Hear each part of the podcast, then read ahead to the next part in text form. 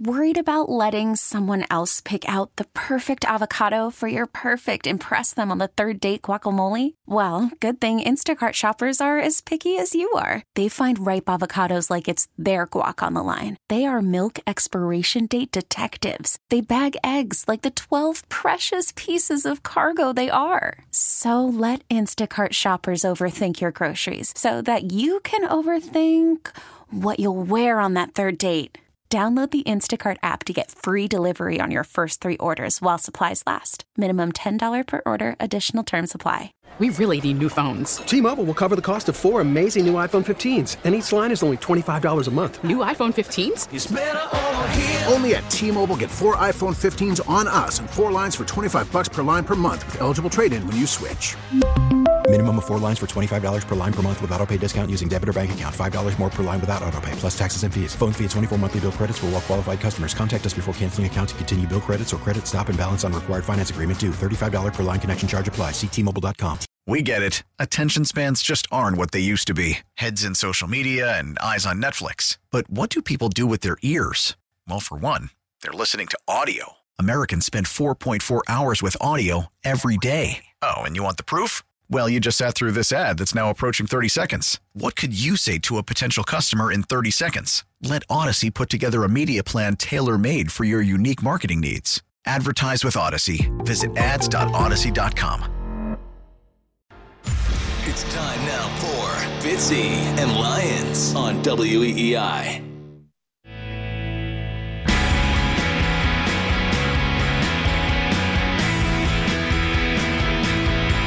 Hour number two of the Fitzy and Lyons program. Your old pals Nick Fitzy Stevens and John, Mr. Football Lyons, coming at you from Boston Sports Original 93.7 FM, WEEI and WEEI.com. We are taking your texts at 37937 and the phone lines, the floodgates, the dynasty talk, and the opinions of the Apple Plus TV docu-series will now come streaming in. Do you believe it's a little revisionist historianism, football-wise, for your liking? Is it too much of a Kraft production? Or like me, and I know I'm an easy mark because I'm fancy and work for the Patriots. You're a Patriot super fan. Of course you're going to like it. It's made for knuckleheads just like you. Fine. Then apparently I found it, but I understand why they did a lot of what they did and the narrative choices they've made. Let's get going. Hour number two, John, with one of our favorites here at the station. Somebody who only knows one speed to land the plane, and that's coming in hot. To the South Shore we go. One of our favorites, Danny from Quincy. Hi, Danny. How are you? Hey, well, you know, I had a call because I don't, I haven't watched any of that documentary, but Fitzy, I did they, did they, how much time do they spend on the 07 Super Bowl against the Giants? It is uh, the entire episode, so it's a 40 minute episode. It's episode four, Danny. And the entire episode is Spygate and the Super Bowl itself. And I would say, John, what would you say? A good 10, 10 to 12 10 minutes to 12. on like the game a, itself and the aftermath. It's a chunky. Yeah. It's a chunky piece, Danny. Well, I get, the, when you because you were mentioning Wes Welker, you know he had 11 catches in that game for 103 yards. He would have been my MVP had they won the game. Oh no, he was going to be MVP, Danny. Yeah, and and Randy Moss didn't. He had one registered catch uh, at the 11 minute mark of the fourth quarter. That's how that's how much Spagnuolo, the genius that he is, he's the second coming of Bill Belichick in terms of defensive geniuses. Um, they had a decimated secondary in that game, and they they, they decided to flood the uh, flood coverage and rush four, and they took Randy Moss out of the game. And and Belichick, this is where I get I get I get on him for not kicking the field goal. And Oh, the forty-seven yarder with Gostkowski, 100%. That Right. is a massive whiff. They they refused to take Brady out of the seven step drop for most of that game. That's what got him in trouble. And because because he was they were continuously trying to get the ball to Randy Moss, and and the Giants took him out of the game. It was Wes Welker and and. Uh, the, the dink and when they got the dink and done, they only did it on two drives. Ironically, it was the two drives they scored on. And I get and Rodney Harrison dropped an interception on that last drive as well. He had he had a chance at a pick. So there were there were a lot of things in that game. And uh, I heard your partner Andy say uh, if you could trade in the sec the, the second three Super Bowls for an undefeated season and four, you know Br- Brady would have got four rings with a 19 and 0 season. I would have taken the 19 and 0 and the four rings. I, That's 'cause interesting. Yeah, no other see- team. No, I don't know if I'd trade all three. Like, if you told me, would you trade 28 But to 3 was- for 19 and 0? I, I would probably do that. Oh, yeah. Like 20 and 28 to 3. But Again, that- it's an iconic moment, greatest comeback ever, blah, blah, blah. That made Gra- Brady the GOAT because it was his fifth, all this. I don't think I would trade all three championships for that, but I would trade like another iconic moment like 28 But, but he, I think Andy's bet. Andy's bet. You had to you had to take the you know the undefeated in the four rings. And you had to give up the second three. But anyway, and the other thing, I don't know if they played it when they uh, when when the microphone was put in Plaxico Burress's face. He they asked him for a prediction, and he said, "We're going to win 24 to 17." And then they put the mic in Brady's face, and he said, "I can't believe Plaxico only thinks we're going to score 17 points." Right. and they didn't. They scored 14. Mm-hmm. Uh, and, and that to me, that was the crux of the game. The defense got the blame, but the offense only put up 14. And you know, Brady never gets blamed for anything. So I, you know, you got to blame the offense a little bit for a little bit, a lot. 58 minutes, they only put up 14. They took Randy Moss out of the game, and Belichick deserves blame for not adjusting the game plan to take Brady out of that seven-step drop. It just it just pisses me off to no end. Still. Yeah, Uh, I appreciate Danny. I appreciate the call. Thank you so much, pal. And I, uh, I, I'm with Danny in a lot of those ways too. Like obviously, we can sit here and uh, you know ruminate on it and uh, you know uh, be in a diaper of regret and sad over it. But at the same time, Danny's right. Like they, I think I one of the things like if we were gonna, they were trying to focus on what Spygate meant and why the Patriots decided to go into scorched earth FU mode, why Belichick became so reclusive, and what this meant on a national scale. And then of course. We shared that great thing about Scott Pioli saying you become addicted to winning. And then I remember towards the end of the season, not enjoying the wins, but more feeling that sense of relief, like, oh, they didn't blow the perfect record. Good. Yeah, okay. I felt that Oh, I in the just want them to get that. I- Yeah. Like in Oh, the cha- Jacksonville game when they were down early. in the AFC Championship game, like let's not forget, Brady Brady, threw like three picks in that game. Cromartie and he got hurt. And I was like, oh, imagine if they lo- like, oh no, like Is it- this how they're going out on a, like- to a one-legged Yeah. Philip Rivers? Yeah, that's that to me. And and Ladainian Tomlinson didn't even play in that game. Remember, he tapped out. early. Like If we that- had memes back then, Antonio Yeah. uh, Ladainian Tomlinson would have been a meme sitting there with the dark visor and his puffy coat on the sidelines. Yeah, so that's again. I thought it was a great episode overall, and I get why that story needed to be told. It was just, and again, there's so Mhm. many things in that game too. You can go through there. Just Josh. McDaniels should have had his feet held to the fire a little Yeah. bit, though. But- like, why didn't you?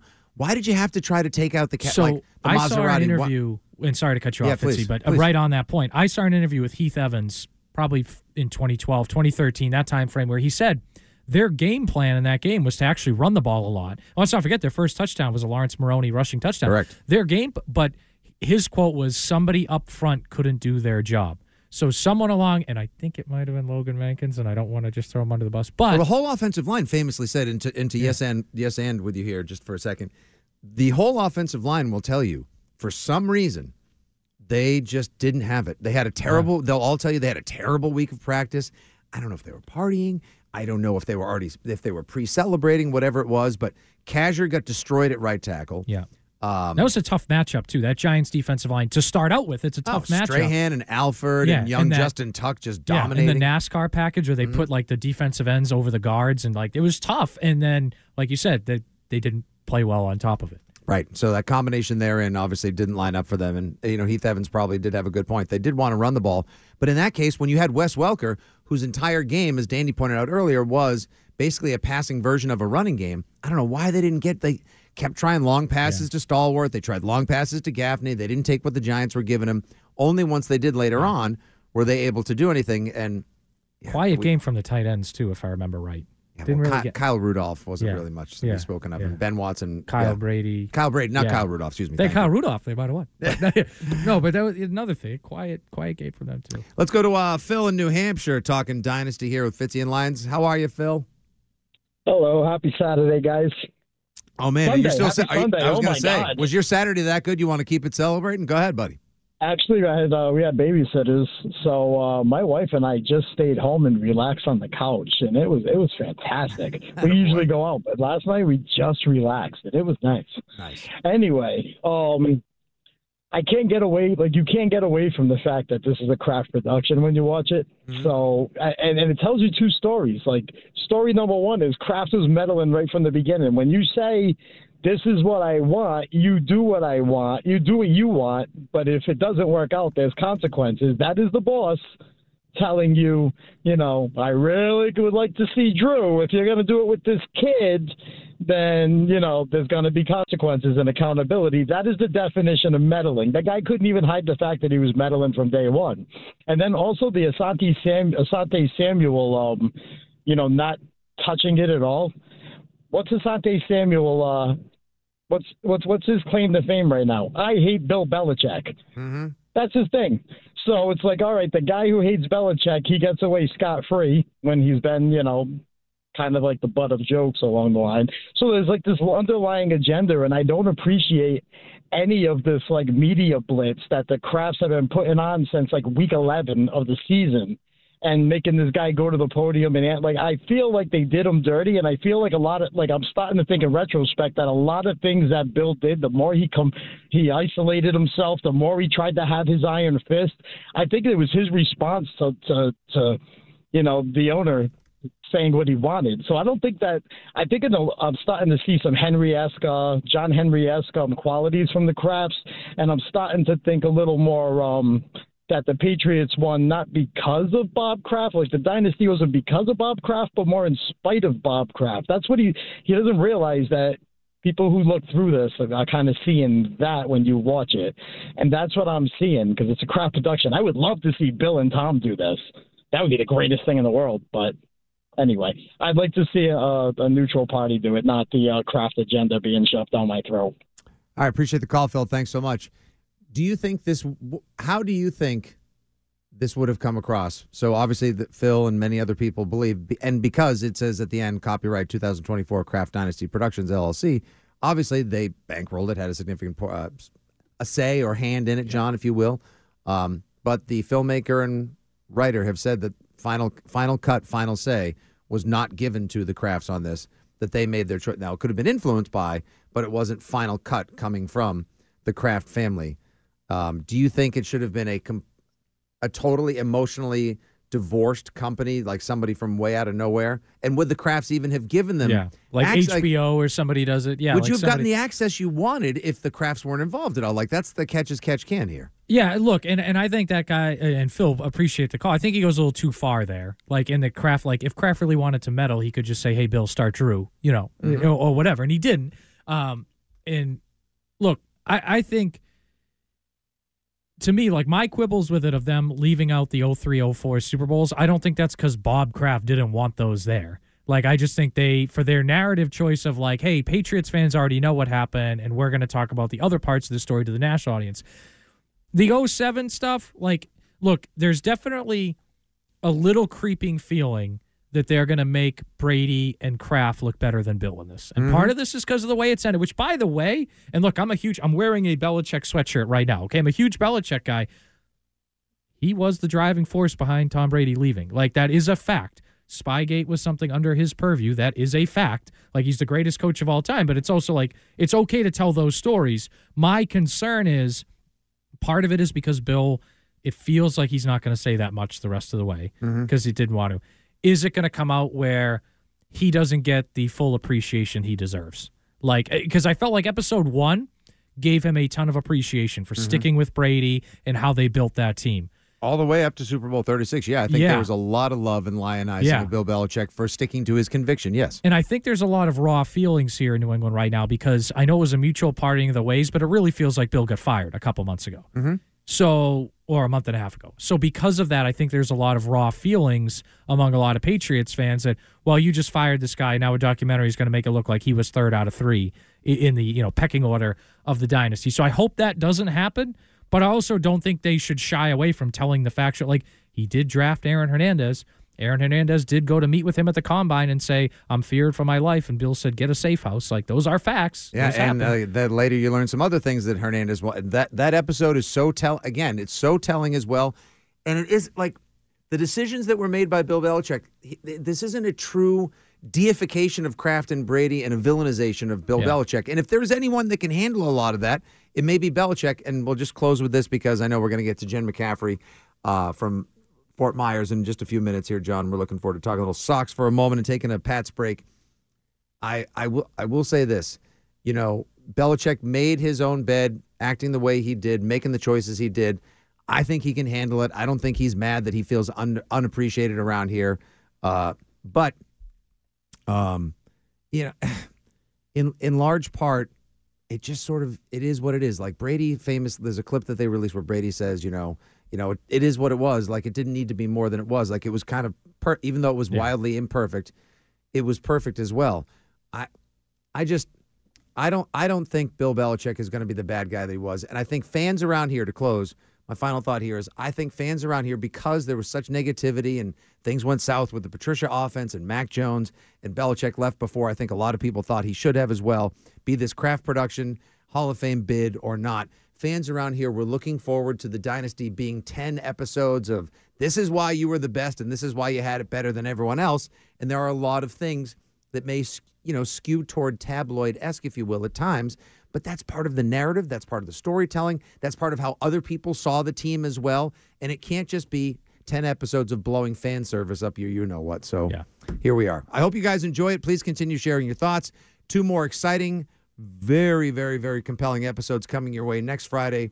Uh, as well. And right now, before we get to Jen McCaffrey from Fort Myers and Red Sox spring training camp, we catch you up on everything trending in the wide world of sports with John Lyons.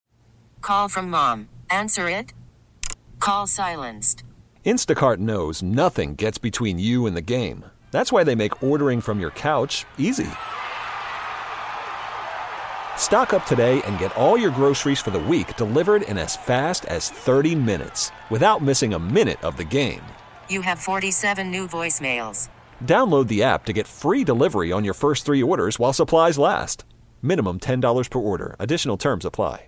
We really need new phones. T-Mobile will cover the cost of four amazing new iPhone 15s, and each line is only $25 a month. New iPhone 15s? Only at T-Mobile get four iPhone 15s on us and four lines for 25 bucks per line per month with eligible trade-in when you switch. Minimum of four lines for $25 per line per month with auto pay discount using debit or bank account. $5 more per line without auto pay, plus taxes and fees. Phone fee at 24 monthly bill credits for well qualified customers. Contact us before canceling account to continue bill credits or credit stop and balance on required finance agreement due. $35 per line connection charge applies. Ctmobile.com. Baseball is back, and so is MLB.tv. Watch every out of market regular season game on your favorite streaming devices, anywhere, anytime, all season long. Follow the action live or on demand. Track four games at once with multi view mode and catch up with in game highlights. Plus, original programs, minor league broadcasts, and local pre and post game shows. Go to MLB.tv to start your free trial today. Blackout and other restrictions apply. Major League Baseball trademarks used with permission. You're listening to Fitzy and Lyons on WEEI.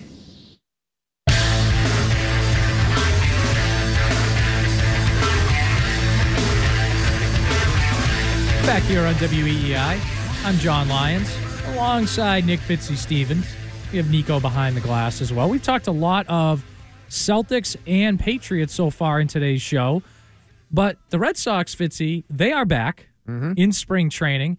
And on the Harbor One hotline, I want to bring in Jen McCaffrey of The Athletic. She's been down in Fort Myers, and she can tell us all about the Red Sox and what's been going on with them. Jen, thanks for taking the time. Welcome to the program.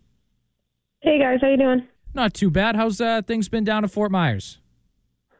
I actually got back to Boston on Friday, but uh yeah, it was uh it was a productive two week, weeks for them, I guess. Um, you know, they seem to kind of get a lot done down there in the time before games started, so now we'll see if it actually all kind of comes to fruition, all the planning and preparation and work that they put in. Yeah. And I'm sure it was nice that it wasn't, you know, 30 degrees down there. Like it's been up here, Jen. I'm a little jealous of you, but well, it was actually like 55 for most of the time, so it wasn't it wasn't all that warm for a while, so it was kind of annoying, but it did it did warm up towards the end. all right. All right. Well, I, I would like to actually get to, to real baseball stuff here, Jen. And you wrote an interesting piece in The Athletic about the Red Sox run prevention unit and their real focus on that. And last year, the Red Sox, I mean, their pitching staff, 24th in ERA, 24th in opponent batting average. They, you know, hits allowed per nine innings, they were 25th. So this run prevention unit that you took a look at, how much of a difference do you expect this to make on their pitching staff this season?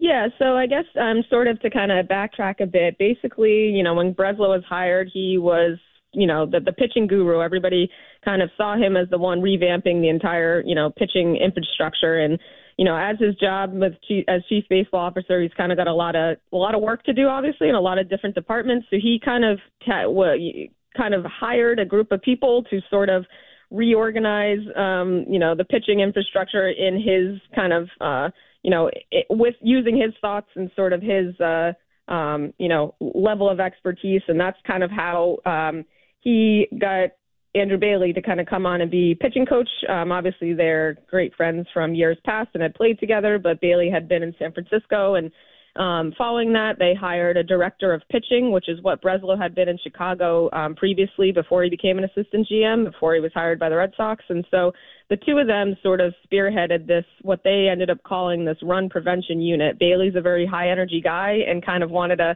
a little nickname to sort of, um, you know, I guess kind of unify the group. So it was the two, Willard and Bailey, as along with Jason Varitek, the bullpen coach Kevin Walker, and then a couple analysts on the team to sort of, um, look at everything from all sides. So it was obviously from the field side, but also from the analytical and medical side of like how they could get more out of the group of pitchers that they have. That's really been a big theme this spring. Obviously, everybody's been very um, critical, as they should be, of the team for not adding more pitching. You know, obviously with Blake Snell and Jordan Montgomery still out there, but um, you know, Bailey and his group can only work with what they have. So basically, they took, you know, they sat down with Breslow in the beginning of the off season and kind of talked with Breslow about his thoughts, but then sort of they were the ones tasked with like implementing the whole thing. So they spent hours and hours and hours. Uh, you know, one of them estimated hundreds of hours on Zooms this winter. They didn't even meet in person until winter weekend, um, and basically mapped out these player plans for um, each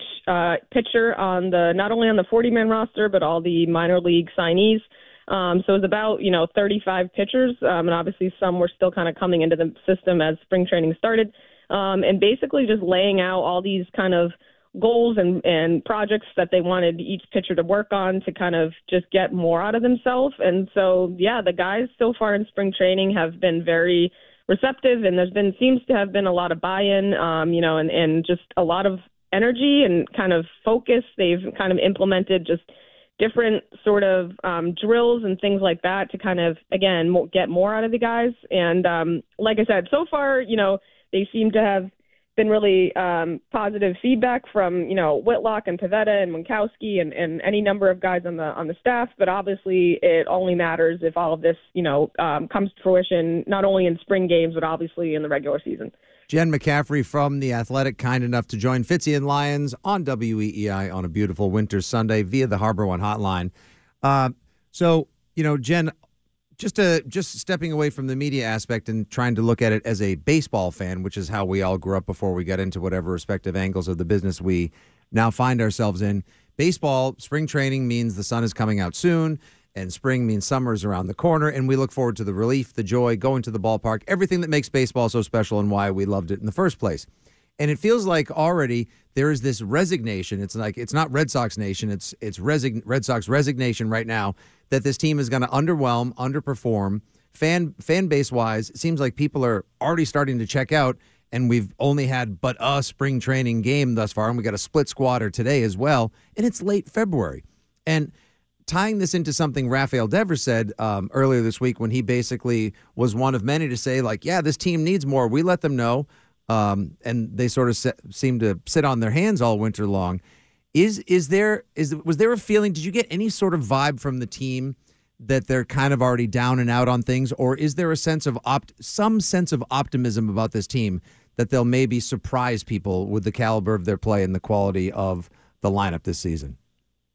Yeah, I think honestly, I think it's both. I think that they are frustrated, you know, and as you said, you know, Devers was as vocal as I've ever heard him. I've covered him since the beginning of his career, and I was very surprised that he was as um, just outspoken um, about the team not adding, you know, enough to the lineup, enough to the rotation, um, and I think there is some of that. At the same time, um, you know, I think a lot of these guys are kind of uh, heading into the season trying to prove something. You know, they are you know, guys don't want to head into a season and just play 162 for nothing. So I right. think there is sort of sort some sort of you know we want to we want to try to show people that we are good enough, even if the team you know didn't want to invest fully in us. Like maybe there's some sort of we want to prove to them too that you know um, we're good enough to continue like, adding to this team, whether it is you know in spring training here or later in the season if they kind of come together and somehow are still you know in it at the trade deadline. So I think I do think it's kind of a both. I don't think it's super cut and dry, but guys have been, you know, there there has been I think some surprise that there wasn't more additions, especially since some of these guys are still out in the market. You know, Montgomery's wife is um, a dermatology resident and kind of in Boston for her for residency, and so it seems like you know he's right there. And why are they not adding? They're well below the luxury tax threshold. You know, there's so many factors of it's just been a strange um, process with that. Um, but at the same time, I think these guys do have egos and do kind of want to prove that you know we we can do this. So I, I think it's sort of um, been a little bit down the middle. I don't think there's like anarchy in the clubhouse, and you know they're you know um, you know going against you know ownership and and Cora and all that. But at the same time, I think that they're trying to um, they're they're frustrated, but also trying to prove them prove themselves at the same time. Jen, I want to follow up on that because you mentioned Jordan Montgomery, and of course, Blake Snell is still available as a free agent. Dylan Cease is still available via trade.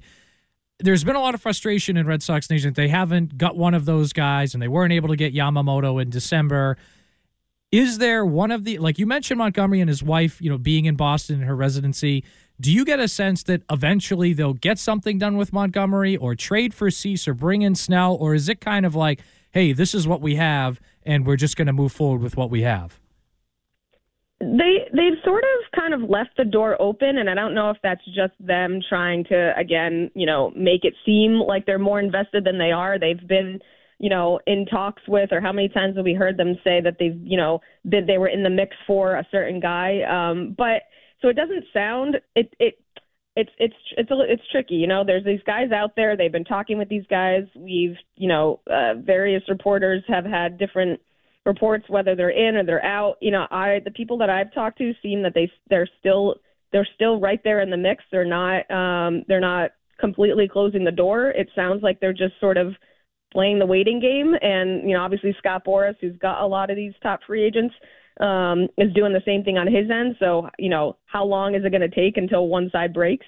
Um, I don't I don't think they're completely out of the mix. I I think I would be surprised if they did add, only because they've talked about just the pay, keeping the payroll down and um, you know just not giving giving uh, Craig Breslow parameters to work within for the payroll. So uh, it they're kind of like towing the line on on uh, what they're trying to do here. So it's uh, it's tricky. I don't know. I at this point, at one point several weeks ago, I thought for sure they were not going to be adding any more. Uh, they seem to have sort of backed off that hardline stance of not adding any more. So is it going to be eh, maybe the trade for Cease is, is sort of still on the table? I don't know. It's it's it's been a a very weird spring spring training in that sense, and not just in the Red Sox you know clubhouse, but across baseball because a lot of these top players are still out there. So it's it, there's just a lot of uncertainty of how this is all going to land and how these guys, to be honest, how these guys are going to ramp up. Obviously, they're doing workouts on their own, but it is kind of strange to be, you know, a few weeks into spring training now, and these guys haven't even found teams. Like, uh, you sort of have to at some point start to be concerned about their workload and if they're going to be, you know, ramped up for games and kind of getting into things. So, um, into their workouts, getting in, learning, you know, new st- new systems with new teams. There's there's got to be some sort of soft deadline or, or hard deadline, I guess, to to kind of get all this done to make sure that these guys are ready for the start of the season. Yeah, there's always this thing to cross sports momentarily where the free agents in football hold out. John, we've seen this a lot happen where guys show up late to camp and then they get their big deal, and next thing you know, like second game of the season, it's like, and this guy's got a torn hamstring and he wasn't in football shape per se. And Jen, I wonder too if a lot of these guys will be in baseball shape back to and they're and they're all Boras clients, and he's holding his cards extremely close to the vest, seemingly thinking that he's just going to be able to make double pay for all these guys. When I'm sure Jordan Montgomery at this point would just like to get back to baseball as well, and you got all these teams that are like, well, at this point you're going to hold on the money, then you're going to be out. Um, back to the offensive side of things. Uh, I saw that there was this fellow by the name of Mark Contreras who's like uh, ripping the cover off the ball early, so everyone's going to immediately fall in love with him and think, "Hey, there's our there's my new spring training crush." But is there anyone you saw hitting, uh, fielding, etc. Any any offensive stars maybe that we're overlooking or that we aren't really thinking of now because people are just focusing on the the discontent of uh, not getting a power bat in right or not adding more starting pitching in the offseason?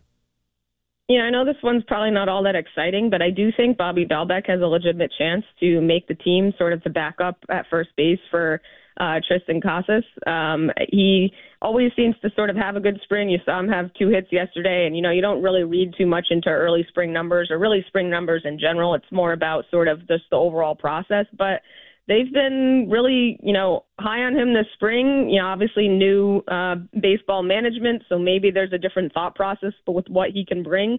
Um, but it has been, you know, for as much as we. It's um you know seems like a certainty he's going to get traded this winter or be part of a package this winter or they're going to designate him for assignment because he didn't come up at all or you know not until the very very end last year and had a you know pretty decent AAA season um, they he seems to be right in the mix. Cora's talking about him, and you know he's been playing in games and is kind of shifting around first to third like he does, and also you know been working on flexibility and, and being getting some outfield reps as well. So um, that one kind of you know from the beginning of the the off season till now, that one stood out to me just because it does did seem like they were kind of ready to you know uh, move on from him to be honest. But it seems like he's he's got a, a chance at this point to to kind of win a, a, a bench role. And then, you know, any number of guys that are sort of, um, you know, still in the mix that you saw a lot last year, like Pablo Reyes seems like he's going to have a pretty, um, you know, significant role off the bench this season. And um, Vaughn Grissom is the guy, obviously, they traded. Mm-hmm.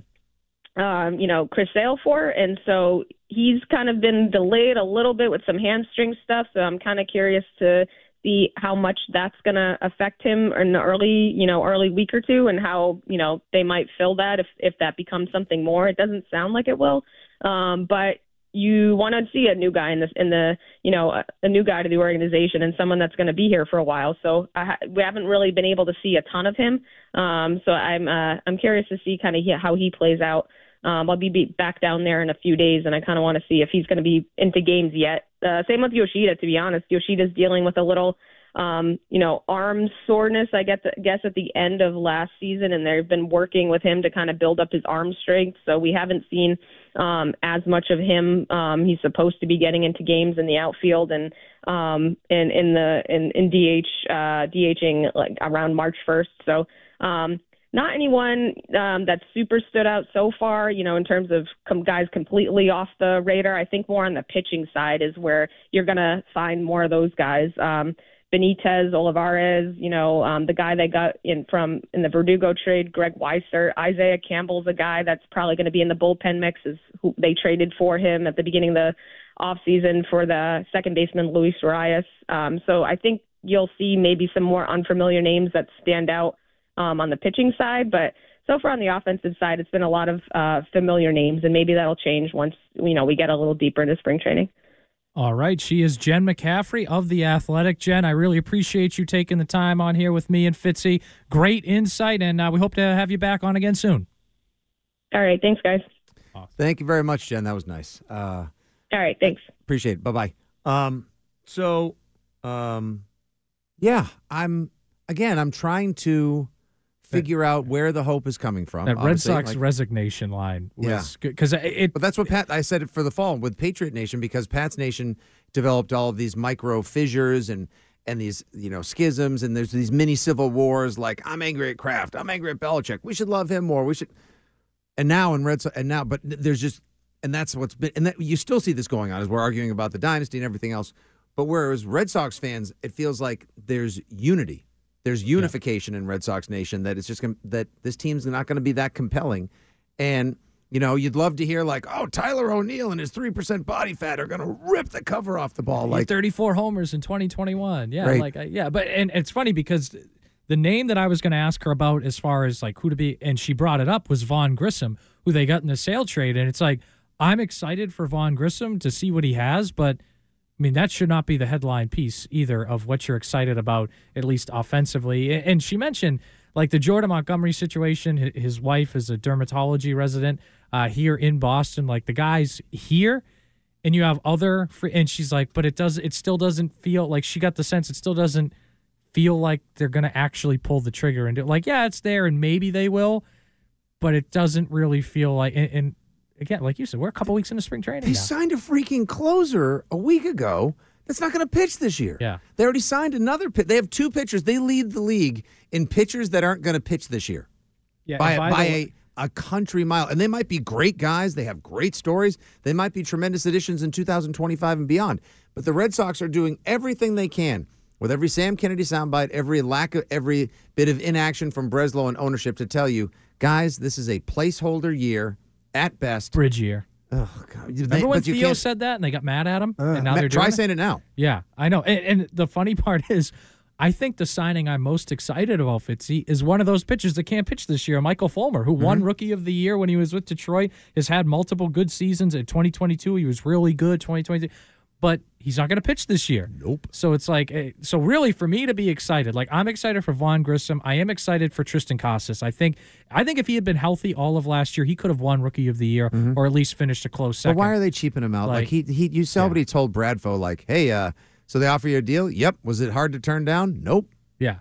And it's like, and Brian Bayo too. Like, I'm excited for those guys, but I think on a really good team, like what the Red Sox should be, those should be complementary and depth pieces. And that, like, hey, these are these young guys that we think are going to be future cornerstones, but you right now, their lineup to me, it's Yoshida, Devers, and Casas. Like those are the cornerstones of your lineup. I think if you're if the Red Sox are what they should be, Casas is not one of those cornerstone pieces right now, coming off an injury in his you know second full season. Right. Yeah, exactly. So we uh, Grab a, uh, grab a quick Yeah. call before break. Uh, Ralph in Cranston wants to talk uh, Sox and Raffy Devers before we uh, pay some bills. Hi, Ralph. How are you? Hey guys, good afternoon. You know, your guest mentioned Dalbec. To me, Dalbec's a very, very valuable guy on the right team, not here. Why he did not ask for his release in the offseason, what are you doing? You play really good defense at two positions. I could see Atlanta picking him up, the Dodgers picking him up, and really using this guy uh, uh, uh, on the bench. But the thing with Devers is that was phenomenal because if they're upset with Devers, what do you do? You just signed him to this long-term Yeah. contract. He's you know? here for a decade. yeah. Yeah. So now he's upset. Your star, your main player. But you know, guys, what really upset me and and and, and guaranteed my- thoughts that they don't want to do anything. George Soler would have been the perfect pickup for this team. He signed. He, he's a 35, 40 home run guy here. He signed for what 43 uh, million over three years. Yeah, with Arizona, right? That's very affordable for them. Yeah, and he's a right-handed power bat. They don't really have much of that. Why you did not go? I, I shook my head. I said, "There's there's a guy sitting. You, you, you don't want to spend big money on somebody, but there's a guy that you know what you're going to get. He's going to bring up to Fenway Park. You know this guy is going to hit you a bunch of home runs. You put him in the middle of the ladder. I do not like Yoshida. I think it was a terrible signing. I would never sign anyone who's a lousy defensive player because you are so limited what you could do. I would see if they could trade him for a draft pick or see if somebody wants him. But you've got to start the fans showing how upset you are. It's a business. It's like going into a market. You don't like this business. You you like that, but you don't go back. And the fans, if they just pile this stadium and pay the highest prices and keep quiet, they're going to see more of the same. Everybody should let them know how upset we are, especially me as a longtime Red Sox fan. All right, Ralph, thanks for the call. And uh, Fitzy, we got some more meat on that bone there, but we Mhm. do got to go to break. Believe it or not, Fitzy, already going into the final segment. Where has the time gone before we get to Red Sox baseball today here with Castigs and Bradfo? Hopefully, uh, Bradfo doesn't give Old Bay potato chips to Castiglione once again and try to try to spice him out of the booth. Uh, John, I want to get your thoughts on the draft. Um, some recently retired members of the Patriots, and let's uh, let's just wrap everything up and put a bow on it when we come back to Fitzy and Lyons here on WEI. Back to Fitzy and Lyons on E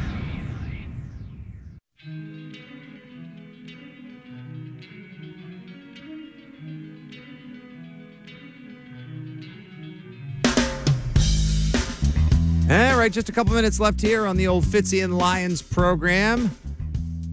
We have talked to some Red Sox. Jen McCaffrey was kind enough to join us from the Athletic to give us a little insight on the spring training action. We talked some Celtics and why we believe that they are not only the best team in the NBA, but our best hope to end this interminable championship and duck boat drought. John, obviously, It's been five whole years since our last parade, February 2019. I wake up. I, I was I was in that parade. Yes. I, ro- I rode a duck boat in that parade. It is truly one of the highlights of this life that didn't involve getting married or uh, well, a it child includes that. It's, Nah. it's in the highlight package. tell my wife. It's in the highlight package. I didn't say it goes first. John, It's you haven't really lived until you've turned the corner, been on a duck boat, seen a million people standing in the street, and then basically put your hand up, and then instead of Excalibur being thrown your way or a lightsaber coming to it, somebody just hucks a 16 ounce Pabst Tall Boy, ice cold at you. You catch it, you crush it, you slam it on the duck boat, and then people cheer for you. At that moment in time, I thought, I actually might feel like I, I can live forever. Yeah, that's when you just kind of physically ascend right up to Oh, heaven. oh, yes, at that God, point. was- yeah. I'm not even sure if this is all a sim or like Yeah. an I hope it's not a sim.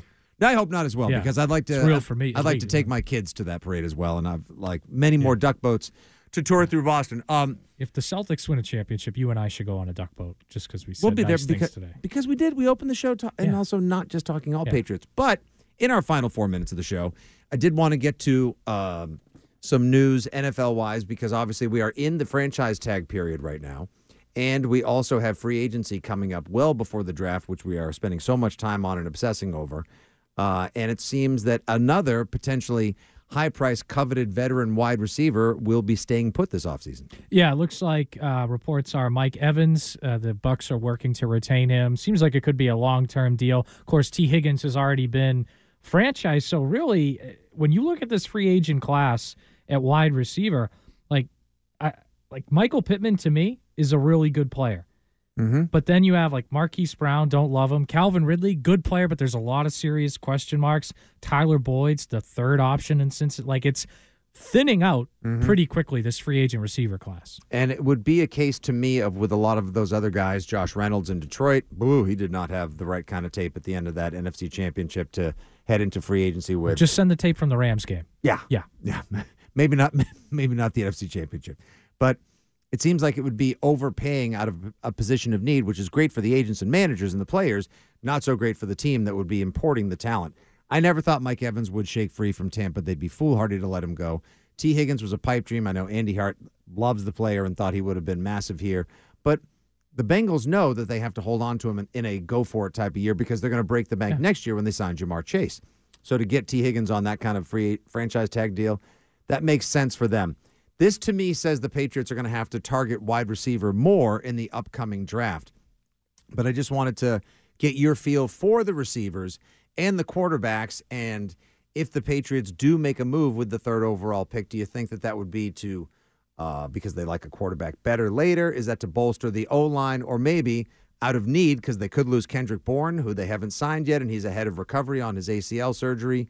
How do you feel about all that? Yeah, and I think like the first thing they need to do because they have three huge needs on offense, right? Quarterback, receiver, and tackle. And tight end's a sneaky need. You don't know if Hunter Henry's going to be back, and even if he is, like I like Pharaoh Brown. Do you re-sign him? Do you try to add somebody with more athleticism? You know, I, I don't know, but you have three huge needs and the smaller need at tight end. You have to fix one of those in free. Like you cannot fix all of them in the draft. So I, it feels to me like tackle's going to be the free agency. Like they're going to, re- they should re-sign Mike Onwenu, no brainer. Then maybe Austin Jackson, Jonah Williams, which brings us to the draft. Fitzy, like I love Marvin Harrison junior but I don't think that's the guy you draft at three overall. And the reason I say that is, do you end up with a Calvin Johnson situation where you have a Hall of Fame receiver, but you only make the playoffs a couple times because the infrastructure around him is just not good enough to get you to the playoffs? Because the Patriots right now, to, they have a playoff defense, Mm-hmm. but they have these huge needs on offense, and I think that's why you go quarterback early if you like them. Otherwise, trade down. So you're not going to put a lot of money maybe into Dugger. You're not going to put a lot of money into Uche. Resign Jennings, perhaps? Yeah, I would. Oh, yeah. Because I think he had a pretty solid second half of the 2023 season. As far as the offense, Onwenu becomes a priority to me. Left tackle as well. That's where you should spend your money. And then this is a draft where you can get offensive line depth, and there's so many good receivers out there as well. You tell me, like, I mean, I, I love Maserati Marv as well, but if the Pats move back in the draft because they don't love those quarterbacks up top, well, we'll see. There's definitely depth that can be had. John, great job today. Great working with you. He's at the real John Lyons. That's J O N, John Lyons, L Y O N S. Great job, Nico. Thank you, Jen McCaffrey, for joining us. And thank you, the good listeners of WEEI, for weighing in on the text line, calling in, sharing your thoughts, and so much more. Coming up, it's spring training baseball, baby. Catch the fever of Red Sox action right here on Boston Sports Original 93.7 FM, WEEI. See you, everybody. We really need new phones. T-Mobile will cover the cost of four amazing new iPhone 15s, and each line is only $25 a month. New iPhone 15s? Only at T-Mobile get four iPhone 15s on us and four lines for 25 bucks per line per month with eligible trade-in when you switch. Minimum of four lines for $25 per line per month with auto pay discount using debit or bank account. $5 more per line without auto pay, plus taxes and fees. Phone fee at 24 monthly bill credits for all well qualified customers. Contact us before canceling account to continue bill credits or credit stop and balance on required finance agreement due. $35 per line connection charge apply. Ctmobile.com. We get it. Attention spans just aren't what they used to be heads in social media and eyes on Netflix. But what do people do with their ears? Well, for one, they're listening to audio. Americans spend 4.4 hours with audio every day. Oh, and you want the proof? Well, you just sat through this ad that's now approaching 30 seconds. What could you say to a potential customer in 30 seconds? Let Audacy put together a media plan tailor made for your unique marketing needs. Advertise with Audacy. Visit ads.audacy.com.